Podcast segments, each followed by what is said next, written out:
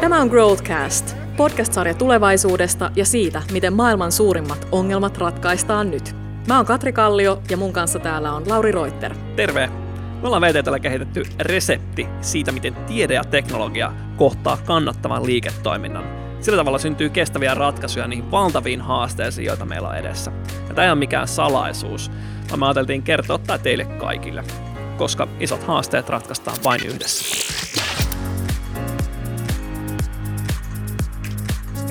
Tänään meidän podcastissa puhutaan muuttuvasta ilmastosta. Ja ilmastonmuutoksen yksi keskeisimmistä syistä on fossiiliset päästöt. Ja aika paljon me puhutaan siitä, että liikenne ja energia aiheuttaa näitä päästöjä, mutta oikeastaan tosi iso osa, siis 30 prosenttia päästöistä aiheutuu teollisuudesta. Ja tänään me puhutaan siitä, että mistä ne päästöt muodostuu ja mitä me voitaisiin tehdä tälle asialle. Voidaanko me jotenkin kääntää tämä myös meille mahdollisuudeksi? Katri ja minä ei missään nimessä olla tämän asian ammattilaisia eikä syvimpiä osaajia. Sen takia meillä on täällä Emeli Tsupari, erikoistutkija, joka on perehtynyt erityisesti siihen, että miten ilmastonmuutoksen hillitsemisestä tehdään kustannustehokasta. Emeli, kerro, miksi sä heräät aamulla? Mikä saa sut tulee duuniin? Voisi sanoa, että maailman pelastaminen on tässä ilmastonmuutoksen hillinnässä tavoitteena. Että. Ei mitään pikkujuttuja. Me ollaan siis katsottu sellaista reseptiä, reseptiä maailman pelastamiseen, jossa tiede ja teknologia tuo jonkunlaisen ratkaisun ja työkalun, niin sitten kun ne kohtaa hyvät liiketoimintamallit ja sen lisäksi vielä oikein ongelman, niin sitten alkaa tapahtumaan asioita ja saadaan muutosta aikaiseksi. Nyt on ihan selvää, että ilmastonmuutos on ihan valtava ongelma. Ja on myös aika selvää, että meillä on teknologioita ja työkaluja, joilla sen pystyttäisiin vaikuttamaan. Mutta se oleellinen kysymys ilmaston kanssa on se, että miten me saadaan siitä kannattavaa, koska muuten se ei tapahdu. Niin, introssa toin esille sen, että 30 prosenttia näistä päästöistä aiheutuu teollisuudesta. Niin Mitä tosi, se on? Niin, olisi tosi kiva kuulla sulta, Emeli, että no mistä nämä päästöt sitten aiheutuu? Suurin yksittäinen sektori on sementtiteollisuus, eli betonin valmistukseen tarvittava sementti on yksittäisenä suurin teollisuuden päästöjen aiheuttaja. Niin sementti on, muodostaa 5 prosenttia kaikista maailman hiilidioksidipäästöistä. Joo, ja se on kovassa kasvussa, että se on ohi, ohittanut terästeollisuuden merkittävimpänä. Teräs on siis seuraavana. Joo, teräs on sitten kakkosena, että rauta- ja terästeollisuus. Ja sitten muut kemikaalit, niin kuin esimerkiksi lannoitteiden valmistaminen, kuuluu samaan koriin kanssa, eikä? Ne on noissa IPCC-luvuissa samassa ryhmässä kemikaalit ja, ja se tulee siinä sitten. Mikä on IPCC? Joo, IPCC on hallitusten välinen ilmastopaneeli, jossa kootaan tieteellistä tietoa kansainvälisesti yhteen. Aivan. Eli ei pelkästään liikkuminen ja energian tuottaminen, vaan kaikkien näiden asioiden tekeminen. Teräksen, sementin ja kemikaalien valmistaminen tuottaa valtavan määrän hiilidioksidipäästöjä. Miten esimerkiksi maatalous tähän sitten suhtautuu tai sen prosessit, mitä siellä tarvitaan? Maatalouden osalta lannoitteet kuuluu tähän kemikaaliryhmään, mutta sitten maataloudesta aiheutuu tietysti muunkinlaisia päästöjä. Niitä, niitä on sitten eri sektoreilla raportoitu, maankäytön muutosta ja työkoneiden päästöjä ja tällaisia. No liikenne on aika helppo asia ratkaista. Voi olla sähköautoja tai käyttää biopolttoaineita. Ja energiatuotannossa voidaan taas käyttää aurinkopaneeleita tuulivoimaa. Tuntuu yksinkertaiselta. Mm. Mutta sitten valmistavassa teollisuudessa asiat onkin vähän toisenlaisia. Mitä siellä voitaisiin tehdä päästöjen vähentämiseksi? Prosesseja voidaan sähköistää. Sitten voidaan muuttaa raaka-aineita hiilettömiksi tai vähähiilisiksi raaka-aineiksi. Ja sitten vaihtoehtona ottaa hiili talteen sieltä prosesseista eikä päästää sitä ilmakehään. Siis on ainakin mulle uutta, että betonin valmistuksessa yli puolet niistä päästöistä ei tule siitä energian käytöstä, vaan siitä, että siellä käytetään sellaisia raaka-aineita, joista vapautuu hiiltä. Pääraaka-aineena on kalkkikivi eli kalsiumkarbonaatti, josta siitä raaka-aineesta aiheutuu hiilidioksidipäästö. Samaa raaka-ainetta käyttämällä ei pysty pääsee hiilineutraaliksi, ellei sitä hiiltä oteta talteen. Voitaisiin käydä läpi vähän noita, mitä Emeli sanoit, että mitä voidaan tehdä. Että sä toisi esille tämän sähköistämisen ja hiilettömän prosessin ja, ja sitten tota hiilen sidonnan, niin mitä se sähköistäminen oikeastaan tarkoittaa, jos me puhutaan teollisuuden prosesseista? Ensiksi se vaatii sen, että meillä on puhdasta sähköä tarjolla, että sille sähkölle on nyt paljon muutakin kysyntää ja suunnitelmia. On sähköautoja ja, ja sitten tämä fossiilinen energiantuotantokin pitäisi korvata. Mutta teollisuuden osalta pystytään muuttaa näitä fossiilisia polttoaineita kuluttavia prosesseja niin sähkön avulla toimiviksi. Esimerkiksi mitä ne voisi olla? Tällä hetkellä fossiilisia polttoaineita käyttävissä uuneissa poltettavia materiaaleja voidaan kuumentaa sähköllä, sähkövastuksilla tai sitten mikroaaltoratkaisuilla.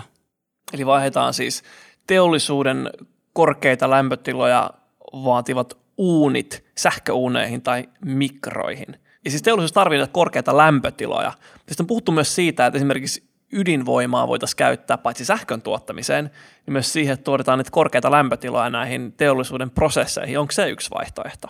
Se voi olla, että mä tunnen huonosti ydinvoimapuolta. Siinä on omia erityiskysymyksiä, mutta kyllä varmasti on, on mahdollisuuksia sielläkin. No mitä sitten tämä hiiletön prosessi, mitä se tarkoittaa? On ymmärtänyt, että hiili on kuitenkin tosi tärkeä raaka-aine monelle näille teollisuuden prosesseille, niin mitä hiiletön prosessi tarkoittaa? Siinä korvataan sitten näitä nykyisiä raaka-aineita hiilettömillä tai vähähiilisillä. Voidaan korvata energianlähteitä, fossiilisia polttoaineita bioperäisillä tai vedyllä. Jos kivihiiltä korvataan maakaasulla, se on vähemmän hiiliintensiivinen.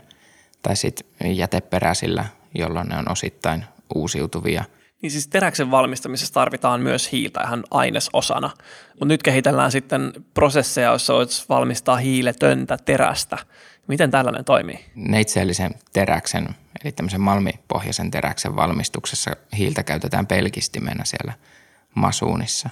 Ja tällä hetkellä SSAP yhdessä Vattenfallin ja LKAPn kanssa suunnittelee tämmöistä vetypelkistysprosessia – jossa pelkistimenä käytetäänkin sitten hiilen sijaan vetyä. Aivan, mutta se vedyvalmistus vaatii kuitenkin myös paljon energiaa. Aivan valtavasti sähköä. Joo. Eli ennen kuin päästään hiilestä eroon teräksen valmistuksessa, niin tarvitaan valtavasti puhdasta energiaa, sähköä, jolla voidaan tehdä vetyä. Eli kulkee oikeastaan kaikki aika paljon käsi kädessä, eikö niin? Joo, kyllä. Eli, eli tuon sähkön kautta, vaikka sitten vedyn avulla tuotettaisiin energiaa, niin sähkön kautta sitten voidaan tuottaa puhtaasti vetyä. Miten se, tota, se sementti? Voidaanko siellä päästä kokonaan eroon siitä vapautuvasta hiilestä? Nykyisillä raaka-aineilla se hiilen talteenotto on käytännössä ainoa vaihtoehto. Raaka-ainetta voidaan korvata ja on korvattukin jo. Sementissä käytetään monenlaisia täyteaineita ja, ja eri vaiheissa prosessia on korvattu jo. Niin kun me puhutaan tästä hiilen sidonnasta, niin tarkoittaako se samaa kuin sitä hiilen talteenottoa? Eli toisin sanoen, että jos joka tapauksessa sitä, niitä päästöjä kuitenkin syntyy, niin sitä voitaisiin käyttää raaka-aineena johonkin arvokkaaseen. On tutkittu kahta mahdollisuutta. Toinen on tämmöinen hiilidioksidin talteenotto ja varastointi, eli CCS, ja toinen on sitten talteenotto ja hyötykäyttö, eli CCU. Ja tämä CCS on määrältään huomattavasti isompi. Puhutaan miljardeista tonneista, mitä hiilidioksidia voitaisiin varastoida maan alle, mutta käytännössä siinä on sitten omat haasteensa ja ei ole edennyt. Miten se käytännössä onnistuu, jos sulla on nyt se sementtitehdas? Niin laitetaanko se tulppa piippu? Miten, miten saadaan se hiilidioksidi talteen sieltä? Siihen on useita teknologioita ja yksi niistä on pestä sieltä savukaasuista hiilidioksidi pois ja kuljettaa se sitten nestemäisenä varastoitavaksi maan alle. Toinen vaihtoehto on happipolttaa, jolloin saadaan rikkaampi hiilidioksidipitoisuus sinne savukaasuihin. Okei, no siis, no kuulostaa wow. siltä, että ongelma on ratkaistu. Jos mä oon kaikkien valmistavien teollisuuden piippuun laittaa tämmöinen hiilidioksidin talteen otin, niin miksi meillä on vielä ongelma? Miksi tämä ei tehty jo? Isoin äh, haaste varmasti on kustannukset, että talteenotto itsessään jo maksaa paljon ja sen lisäksi nesteyttäminen, kuljettaminen ja varastointi maan alle maksaa lisää. Varastointipaikkojen selvittäminen. Onko tällaista niin kuin käytössä jo jossain? Toimiiko tämä esimerkiksi jossain laitoksessa tai pilottikoossa? Joo, kyllä on demottu näitä ratkaisuja isossakin koko luokassa jo. Ja öljyn tuotannossa on jonkun aikaa jo käytetty hiilidioksidin pumppaamista maan alle, että saadaan lisättyä öljyn tuotantoa niistä öljykentistä. Miten Suomi suhtautuu tähän, että ollaanko me edelläkävijöitä tällaisessa kehittämisessä ja näissä erilaisissa uusissa tulevaisuuden ratkaisuissa? En sanoisi, että tässä hiilidioksidin talteenotossa ollaan edelläkävijöitä. Meillä oli viisivuotinen tutkimusohjelma 2011-16 ja siinä niitä vaihtoehtoja selviteltiin. Meillä ehkä haasteena on se, että meidän kallioperä on sellainen, että se ei sovellu. Siellä ei ole tämmöistä huokoista kerrosta, mihin tämä hiilidioksidi voitaisiin pysyvästi varastoida. No onko sitten jotain, mitä siitä hiilidioksidista voitaisiin tehdä? Voidaanko sitä jotenkin muuten sitten hyötykäyttää, kun sitoo sitä sinne maaperään? Joo, kyllä. Eli tämä niin sanottu CCU on nykyisin ainakin mun näkökulmasta houkuttelevampi vaihtoehto. No mitä se taas sitten käytännössä tarkoittaa? No siinä tullaan taas siihen vetyyn ja, ja edelleen uusiutuvaan sähköön. Että jos uusiutuvan sähkön avulla voidaan tehdä kannattavasti vetyä, niin vedystä ja hiilidioksidista voidaan tehdä hyvin monenlaisia hiilivetyjä korvaamaan sitten vaikka bensiiniä tai maakaasua. Aivan, eli siis jos meillä olisi tarpeeksi vetyä tarjolla, energiaa tarjolla, niin voitaisiin ottaa hiilidioksidia ei pelkästään teollisuuslaitosten piipuista, vaan myös ilmasta ja tehdä siitä käyttökelpoisia asioita. Joo, kyllä se myös ilmastotalteenotto on mahdollinen ja siihen VTTllä on tutkimuslaitteet olemassa. Ihan mahtavaa. Kuulostaa siltä, että nämä ongelmat on ratkaistu jo. Jos meillä olisi tarpeeksi uusiutuvaa energiaa, tarpeeksi sähköä ja vetyä tarjolla, niin me voitaisiin luopua hiilen käyttämisestä ensinnäkin raaka-aineena näissä prosesseissa ja toisaalta me saataisiin hiilidioksidi talteen ja jopa ilmakehästä talteen. Jos tätä teknologiaa on ja ihan mahtavia noita sovelluskohteita, niin miksei tätä tapahdu jo suuremmissa mittakaavoissa?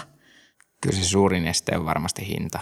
Ne kustannukset on, on isoja ja varsinkin ennen kuin ne teknologiat on kaupallisesti valmiita, niin kehityskustannuksetkin on vielä. Okei, eli meidän reseptistä nyt puuttuu se, se kolmas osa, eli näiden ympärille pitää saada rakennettua toimivia liiketoimintamalleja ennen kuin maailma muuttuu.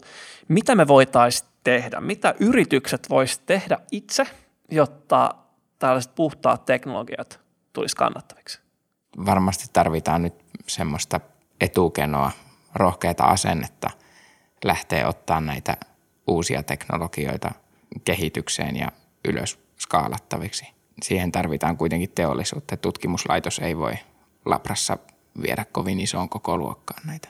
Pitäisikö meistä yhteiskuntana myös osata vaatia? Jos me vaan päätettäisiin, että enää ei saa päästä hiilidioksidin ilmakehään, niin sitten olisi ainoa vaihtoehto tehdä tällaisia puhtaita prosesseja. Olisiko se ratkaisu? Teollisuuslaitokset ei itselleen niitä tuotteita tee, että – asiakkaista se lopulta lähtee. Laaja joukko vaatii puhtaita tuotteita, niin jossain vaiheessa muutoksiakin tapahtuu. Niin ja se tietoisuus siitä, että, että oikeasti tosi paljon niistä päästöistä aiheutuu myös teollisuudesta ja siitä, että minkälaisissa asunnoissa ja rakennuksissa me asutaan. Että se on oikeasti merkittävä juttu tämän ilmastonmuutoksen hillinnässä sen lisäksi, että esimerkiksi miten me käytetään muovia tai erilaisia pakkausmateriaaleja, niin olla myös tietoinen ja kiinnostunut siitä, että oikeasti tämä on iso ja merkittävä aihe. Paljon puhutaan, että rakennetaan uusia rakennuksia, tehdään energiatehokkaita niistä ja unohdetaan se, että itse asiassa sen rakennuksen rakentaminen jo sinänsä on valtavan paljon päästöjä aiheuttava prosessi. Kyllä. No sitten mulle tulee mieleen semmoinen kysymys sulle, Emeli, että tota, millä tavalla tämä saataisiin käännettyä niin kuin liiketoimintamahdollisuudeksi? Onko olemassa mitään esimerkkejä, jossa esimerkiksi tämä hiilen sidonta tai uusiokäyttö olisi kannattavaa? Joo, kyllä tällä hetkellä Suomessakin hiilidioksidi on ihan myytävä tuote. Sen arvo ei ole kauhean suuri, sitä ei kannata kuljettaa pitkiä matkoja ja se käytännössä rajoittaa. Missä esimerkiksi se on sitten raaka-aine tällä hetkellä? Esimerkiksi jokaiselle tuttu on limpparipulloista vapautuu hiilidioksidia, kun se pullon korkkaa. Eli se hiilidioksidi, mitä limpparipullossa on, se on otettu talteen jostain prosessista laitettu mun limpparipullo. Ihan todennäköisesti näin. Vähän isommassa mittakaavassa sitten käytetään paperin täyteaineiden valmistamiseen. Kasvihuoneissa voidaan kiihdyttää kasvua syöttämällä hiilidioksidia. Mutta niillä ei vielä maailma pelastu. Ei vielä pelastu. Että nämä on kuitenkin niin kuin päästöjen koko luokkaan nähden niin aika mitättömän pieniä määriä. Että niistä hiilidioksidista täytyisi tehdä sitten uudenlaisia tuotteita. Minkälaisia niistä voisi tehdä? Mitä jos käytettäisiin valtavia määriä hiilidioksidia ilmakehästä, niin mitä sitten voisi tehdä? No, suurin potentiaali luultavasti on polttonesteissä. Voidaan tehdä bensiiniä, diiseliä, maakaasun korviketta, synteettistä maakaasua. Tämä kuulostaa tosi järkevältä. Jos me voidaan niin kaksi kärpästä samalla iskulla, laitetaan A, se hiili pois ilmakehästä, tosi hyvä, ja sitten korvataan myös fossiiliset polttoaineet, eli ei tarvitse maasta enää kaivaa sitä hiiltä käyttöön, niin tässä ratkee kaksi ongelmaa. Miksi tätä ei tehdä? Kustannukset on varmasti se suurin, suurin tekijä, että vedyn valmistus uusiutuvan sähkön avulla, se on tällä hetkellä vielä niin kallista. Okei. Okay. Okay, no, se muuttaa se peli jotenkin? Niin, mä mietin myös sitä, että miten sä näet, Emeli, että mitkä tässä on niinku Suomen mahdollisuudet, että miten, miten meidän pitäisi jatkaa nyt tätä kehitystä, että onko meillä oikeastaan niinku vaihtoehtoja, että ollaanko me niitä suunnannäyttäjiä, että me aletaan viemään tätä eteenpäin ja kehitetään teknologiaa ja otettaisiin sitä vaan niinku reilusti käyttöön. Kyllä me tämän hiilidioksidin hyötykäytön osalta voitaisiin olla suunnannäyttäjiä. Hiilidioksidin talteotossa ja varastoinnissa oli ne omat haasteensa Suomella, mutta hyötykäytön osalta meillä on kohtalaisen vähäpäästöinen sähkön tuotantojärjestelmä ja lisäksi me tuodaan suurin osa meidän fossiilisista polttoaineista, jolloin tässä voisi olla tämmöinen kansantaloudellisesti järkevä paikka tehdä. Entäs ne muut asiat, mistä puhuttiin aikaisemmin, oli tämä sähköistäminen ja sitten oli nämä hiilettömät prosessit, niin miten sä siinä näet, että voiko Suomi toimia edelläkävijänä ja suunnan näyttäjänä? Kyllä voi, että on sähköistämisen osalta meillä esimerkiksi aurinkoenergian suhteen on omat haasteensa, joita ei tietenkään voi kieltää. Mutta siinä on myös mahdollisuus, että me, me tarvitaan energiaa talvella, kun sitä olisi paljon saatavilla kesällä. Meillä on pitkät päivät kesällä, jolloin voitaisiin tuottaa paljon aurinkosähköä. Ja se mahdollisuus siinä on se, että siitä aurinkosähköstä voitaisiin tuottaa näitä varastoitavia polttoaineita talveksi. Nyt jos me ruvetaan muuttamaan tämmöistä järjestelmää, niin valmistavaa teollisuutta, niin ongelma tuntuu olevan se, että ne ei ole vielä kannattavia, vielä puuttuu ne liiketoimintamallit. Mutta kuinka on sitten kestää, että tämmöiset prosessit saadaan muuttumaan? Mä kuvittelisin, että tuommoisen uuden tehtaan rakentaminen ei ole mikään ihan nopea juttu. Joo, kyllä ne hitaita on, että sen mahdollisen business casein täytyisi näyttää aika varmasti kannattavalta, että sitä kymmenien vuosien investointia lähdettäisiin tekemään. Niin, mutta sen tulevaisuudessa ne business caseit onkin kannattavia sitten 10-20 vuoden päästä, niin pitäisikö meidän ruveta rakentamaan sitä uutta teollisuutta nyt?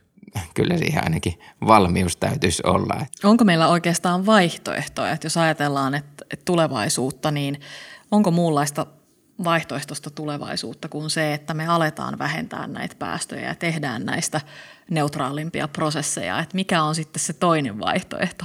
No se on hyvä kysymys, koska meillähän ei semmoista nollakustannusvaihtoehtoa ole olemassa, että joko me maksetaan isoa hintaa ilmastonmuutoksesta tai sitten me maksetaan sen hillinnästä.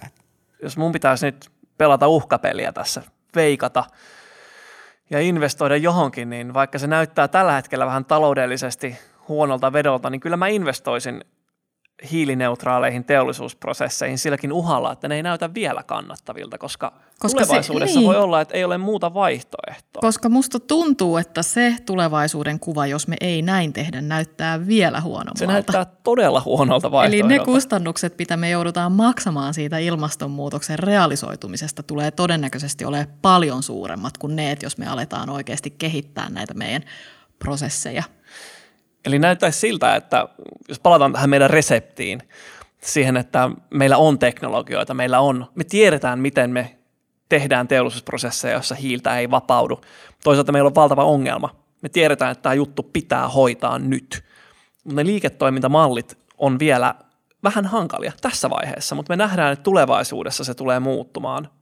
Niin onko tämä nyt semmoinen hetki, että meidän pitäisi vaan ottaa itseämme niskasta kiinni Suomessa ja laittaa yhdessä asiat tapahtumaan ja uskoa siihen, että liiketoimintamallit muuttuu tulevaisuudessa. Joo, ehdottomasti on samaa mieltä, että yritysten ei tietenkään niin kuin voi olettaa tekevän sikakalliita ratkaisuja, ne olisi tuhoisia heidän liiketoiminnalle, mutta ehkä siinä voi sitten yhteiskunta tulla vastaan ja, ja mahdollistaa tämän edelläkävijyyden. Ja jos me tehdään se Suomessa nyt, sitten kun maailma on erilainen, niin me ollaan tehty se jo. Me ollaan muutettu prosesseja jo, ja sitten muut saa tulla jäljessä ja tulla katsomaan meiltä, miten me saatiin asiat aikaiseksi. Joo, just näin. Ja poliittinen toimintaympäristöhän näyttää vahvasti siltä, että, että näistä tulee kannattavia. Että se usko siihen täytyisi olla riittävän vahva. Kiitos Emeli tästä keskustelusta. Me ollaan käsitelty tätä aihetta laajasti, mutta olisiko sulla vielä jotain terveisiä kuulijoille, että mitä tästä keskustelusta olisi hyvä jokaisen meistä pitää mielessä? Aiemmin mainitsemasi tiedostaminen on kyllä avain tähän ilmastonmuutoksen hillintään. Että näkisin silleen, että kun ymmärretään meidän kulutuksen vaikutukset ja ongelman vakavuus, niin, niin kyllä sille sitten myös tehdään jotain. Ja nämä vaikutukset on usein hyvin monimutkaisia, että absoluuttisten vastausten antaminen, onko joku asia parempi kuin toinen, se voi olla vaikeaa, mutta semmoinen yleinen kulutuksen kohtuullistaminen on, on niin kuin hyvin selkeä, mitä täytyy länsimaissa tehdä. Tärkeää on tiedostaa, että voi vaatia muutoksia. No, loistavaa. Hei, kiitos tästä. Kiitos Katria, kiitos Emeli. Kiitos. Kiitos. Tämä on Growthcast, podcast-sarja tulevaisuudesta ja siitä, miten maailman suurimmat ongelmat ratkaistaan nyt.